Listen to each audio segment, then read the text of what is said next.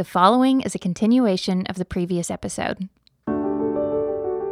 Welcome to the Yellow Balloons Podcast, a collection of teachings to help you navigate the transformational possibilities of a God centered perspective. We pray these insights from Scripture will inspire and encourage you. In the last episode, we talked about the imagery mirrored in the books of Daniel and Revelation. In this episode, we look at the seriousness of sin and the judgment it brings. But not everyone is eternally punished. Revelation talks about the glorious ending in store for the saints. This is a call to be faithful and obedient and to not fear death, to live as Christ and to die as gain. Chapter 15 focuses on the great victory. Tim examines why God pours out his wrath and what it takes to satisfy it. We begin in verse 8 of Revelation 14. In verse 8, and another angel followed, saying, Babylon is fallen, fallen, that great city, because she's made all nations drink of the wine of the wrath of her fornication. Now, we're going to get into this much more when we get to chapter 17, but Babylon here is a city, and I'm going to take the position that it represents not just a city, although any kingdom always has a key city. Rome was Roman empire or a city? Yes, right. Okay, so I imagine that this is going to be both. But I think what we're talking about here is this kingdom of man, this Daniel 2 statue. And it's called Babylon because Babylon is the superior authority, it's the head. And now we have it all wrapped into one. It's just not one followed by another, followed by another. It's now all in one. And the kingdoms of this world have been overcome by the kingdom of the Lord and of his Christ. Remember in Daniel chapter 2, you've got this statue, and then a rock made without hands comes and breaks the statue and then fills the whole earth. That part's what's happening now. The rock is on its way rolling to knock down this, that statue. And Babylon is fallen. So this is the point where the rock hits the statue and it starts to crumble. You know, in those epic movies when the computer graphics kicks in and something comes in and, and the, the, the giant structure starts to blow up and fall. That's what's happening here. Babylon has fallen, that great city because she's made all nations drink the wine of the wrath of her fornication. We'll see a little more about that in a minute. Then a third angel followed them, saying with a loud voice, If anyone worships the beast in his image and receives his mark on his forehead or is on his hand, he himself shall also drink of the wine of the wrath of God, which is poured out full strength into the cup of indignation. So when you take that drink of the world and say, I'm taking the cup of Babylon, you get two things when you get that. I will take the cup of the world. It looks good to me. I will drink of the cup of the world. You get two things when you take that big drink you get the wrath of the world, and you get the wrath of God. What a deal! It's a double bonus of wrath. And this is nothing different than what we're told all through the New Testament epistles. Sin is death. The reward of sin is death. The wages of sin is death. And Paul's point is you can have all the death you want, but since you've been delivered from it, why don't you live apart from it? Instead. It's a better deal. Well, that's continuing on here, it's just more intense. Not only that, he shall be tormented with fire and brimstone in the presence of the holy angels and in the presence of God. So if someone takes to the mark of the beast, part of the indignation and wrath they get is to be tormented with fire and brimstone. Where? In the center of the earth? Is that what it says? No. Where? In hell? Is that what it says? It doesn't say that. It says, in the presence of the holy angels and the presence of the Lamb. Now, let me just skip over real quick to Revelation 22 14 here. Because when we get to the new city and the new heaven and the new earth, all things are made new.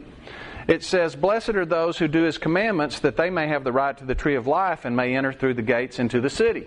So, some people get to go in the city. As a matter of fact, we're going to see the kings of the nations bring their glory into the city. But outside the city, in the new earth, are dogs and sorcerers and sexually immoral and murderers and idolaters and whoever loves and practices a lie. Living outside the city, but don't get to go in the city, in the new earth. I don't know who that is, but it could be that it's the people who took the mark of the beast and they're living in the new earth and living in the presence of the light of the Lamb that's so bright you don't even need the sun might be the lake of fire for them. And that might be the wrath of indignation in the presence of the holy angels, in the presence of the Lamb. It could be something else.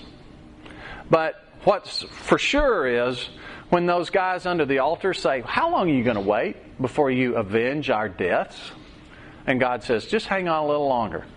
What is for sure is that's going to take place. There is a consequence for injustice.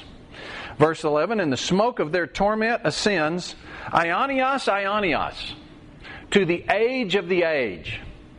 When you see forever and ever to the age of the age, I think then you're pretty confident means forever. It doesn't show up that often. Any other time, it means to the age, and you got to think, what age are we talking about here? Which age? When you see to the age of the age, I think you're talking about all future ages. And in this case, the torment is going to go for all future ages. That has been of late a question that people have asked. And in this particular instance, for these people, it's clear. Now, verse 12, here's the patience of the saints, or the perseverance of the saints. Hear those who keep the commandments of God and the faith of Jesus. Then I heard a voice from heaven saying to me, Write, blessed are the dead who die in the Lord from now on.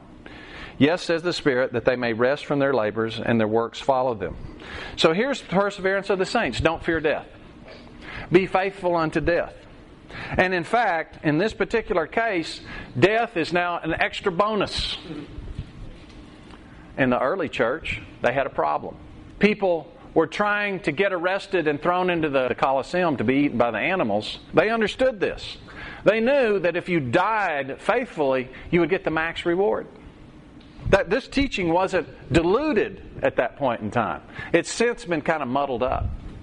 And the church leaders had to go to people and say, no, no, no, no, that's not the way this works. You're not supposed to try to get killed. You're supposed to live faithfully. And if that happens to you, it's okay.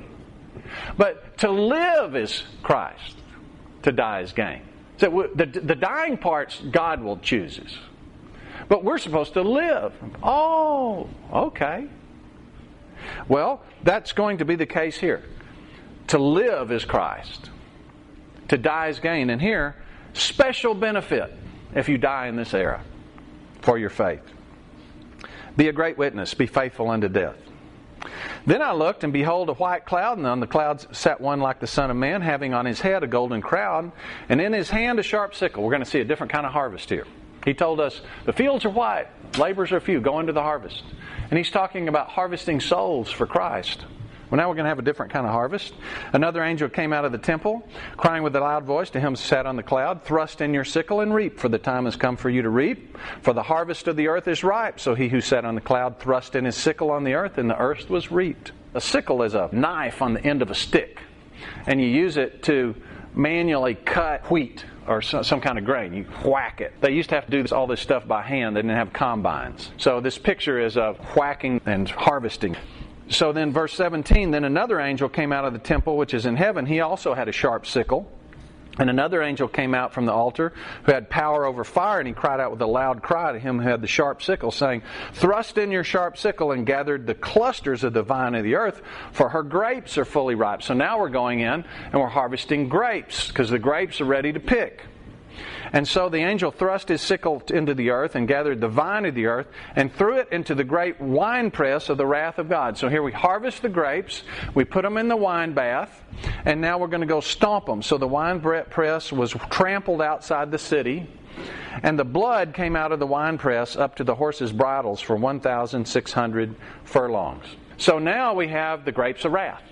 This is the grapes of wrath we have these grapes harvested and then they're they're mashed and the result is this massive amount of blood. Now, nobody's confident exactly what this is talking about, but being an engineer, I did the calculation to see how feasible this was.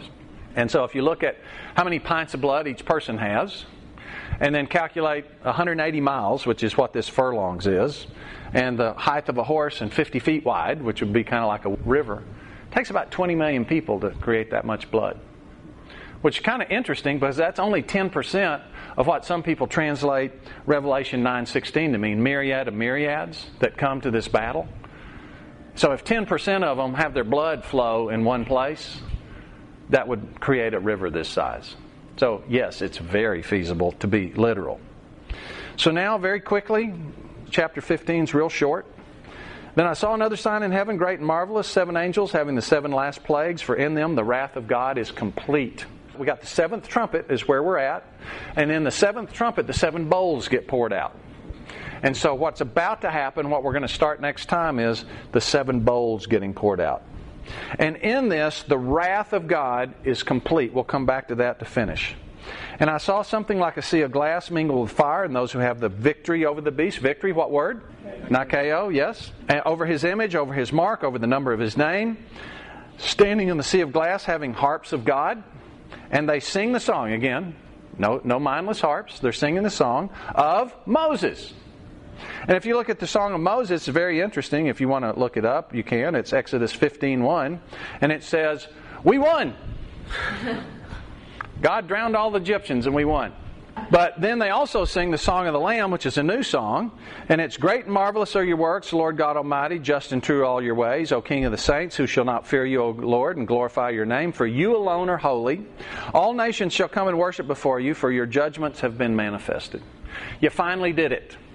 You no longer are you just promising that, that justice will be done, you're doing justice. That's the Song of the Lamb. So they're singing those two songs. Justice has been done, we won.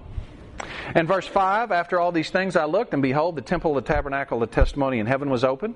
And out of the temple came the seven angels having the seven plagues. So it's like a ceremony. I saw the doors open, and these angels come marching out. And they're clothed in pure bright linen, having the chest girded with golden bands. So they're in their dress uniform. And then one of the four living creatures gave to the seven angels seven golden bowls, just like in a ceremony. They come up, the angels are standing there at attention. They come and hand them the bowl. They take the bowl because they're ready to go do their thing. And the seven golden bowls are full of the wrath of God who lives forever and ever. The temple was filled with smoke from the glory of God and from his power. No one was able to enter the temple till the seven plagues of the seven angels were completed. So it's just like a place you can't go into for a while. Well, the wrath of God.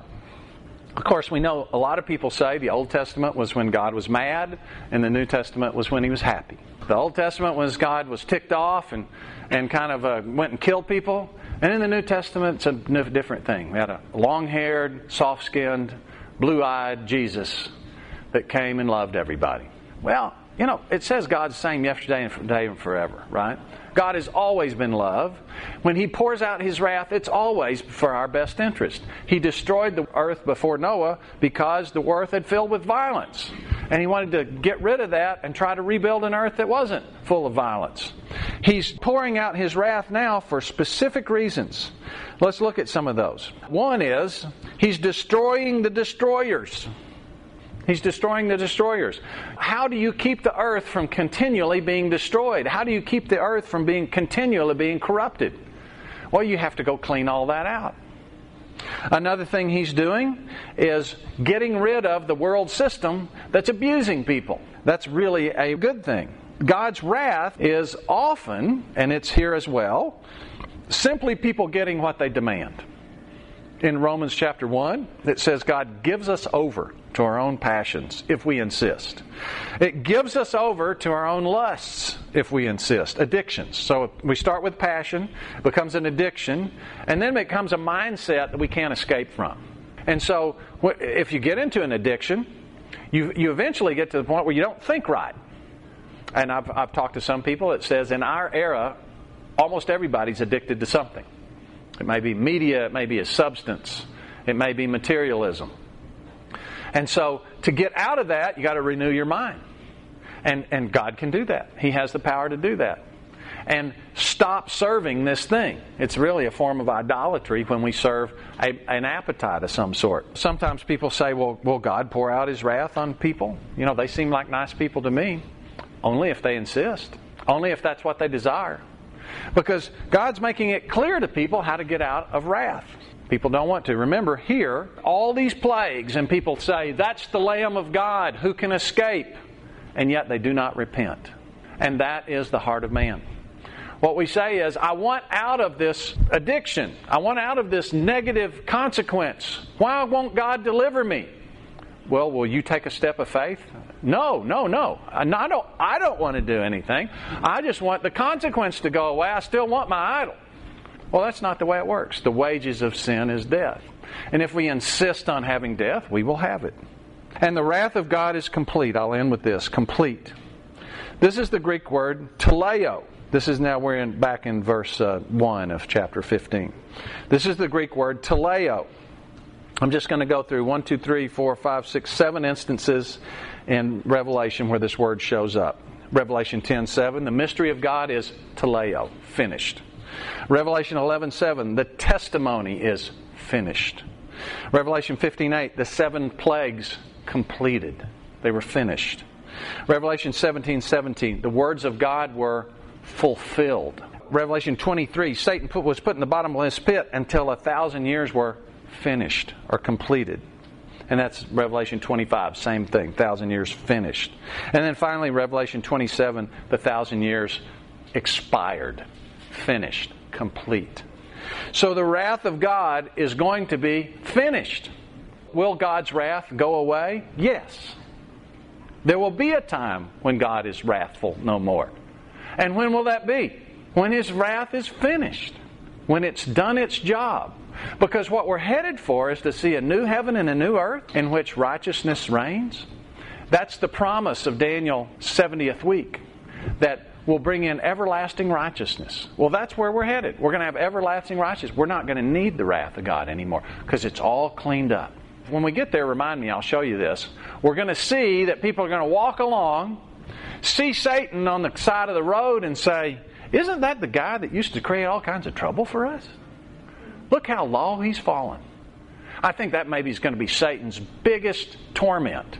Is that he who viewed himself as the king of all things is just going to be a miserly beggar that just can't uh, affect anything. Awesome, huh? Let's pray. Thanks, God, for your grace and for your wrath. That you will come in and clean out all things that destroy, all things that corrupt, all things that murder, all lies and deceit, and you're going to eliminate all that and bring in a world where righteousness reigns. We can't wait for that, Lord. Meanwhile, please give us the faith and courage to be great witnesses unto death. We want to be of those that you pick and say, Come reign with me. Because we know our teleo, our fulfillment is born in that, is vested in that, because you have made us to do that. And when we learn to serve, learn to obey so that we can be faithful, then in your in your work, you've promised us you're going to give us this greater work. This, if we're faithful in small things, you'll give us great things. And we know that in that the maximum fulfillment comes. Lord, help us have the faith to see and endure so we can be like these patience of the saints, this endurance of the saints that do not fear death, any kind of death. In Jesus' name, amen. Thanks for listening to the Yellow Balloons podcast. If you want more information on adopting a God centered perspective, visit our website at yellowballoons.net. And if you have any questions related to what you just heard, we would love to hear from you. Please email us at contact at yellowballoons.net. Thanks for listening.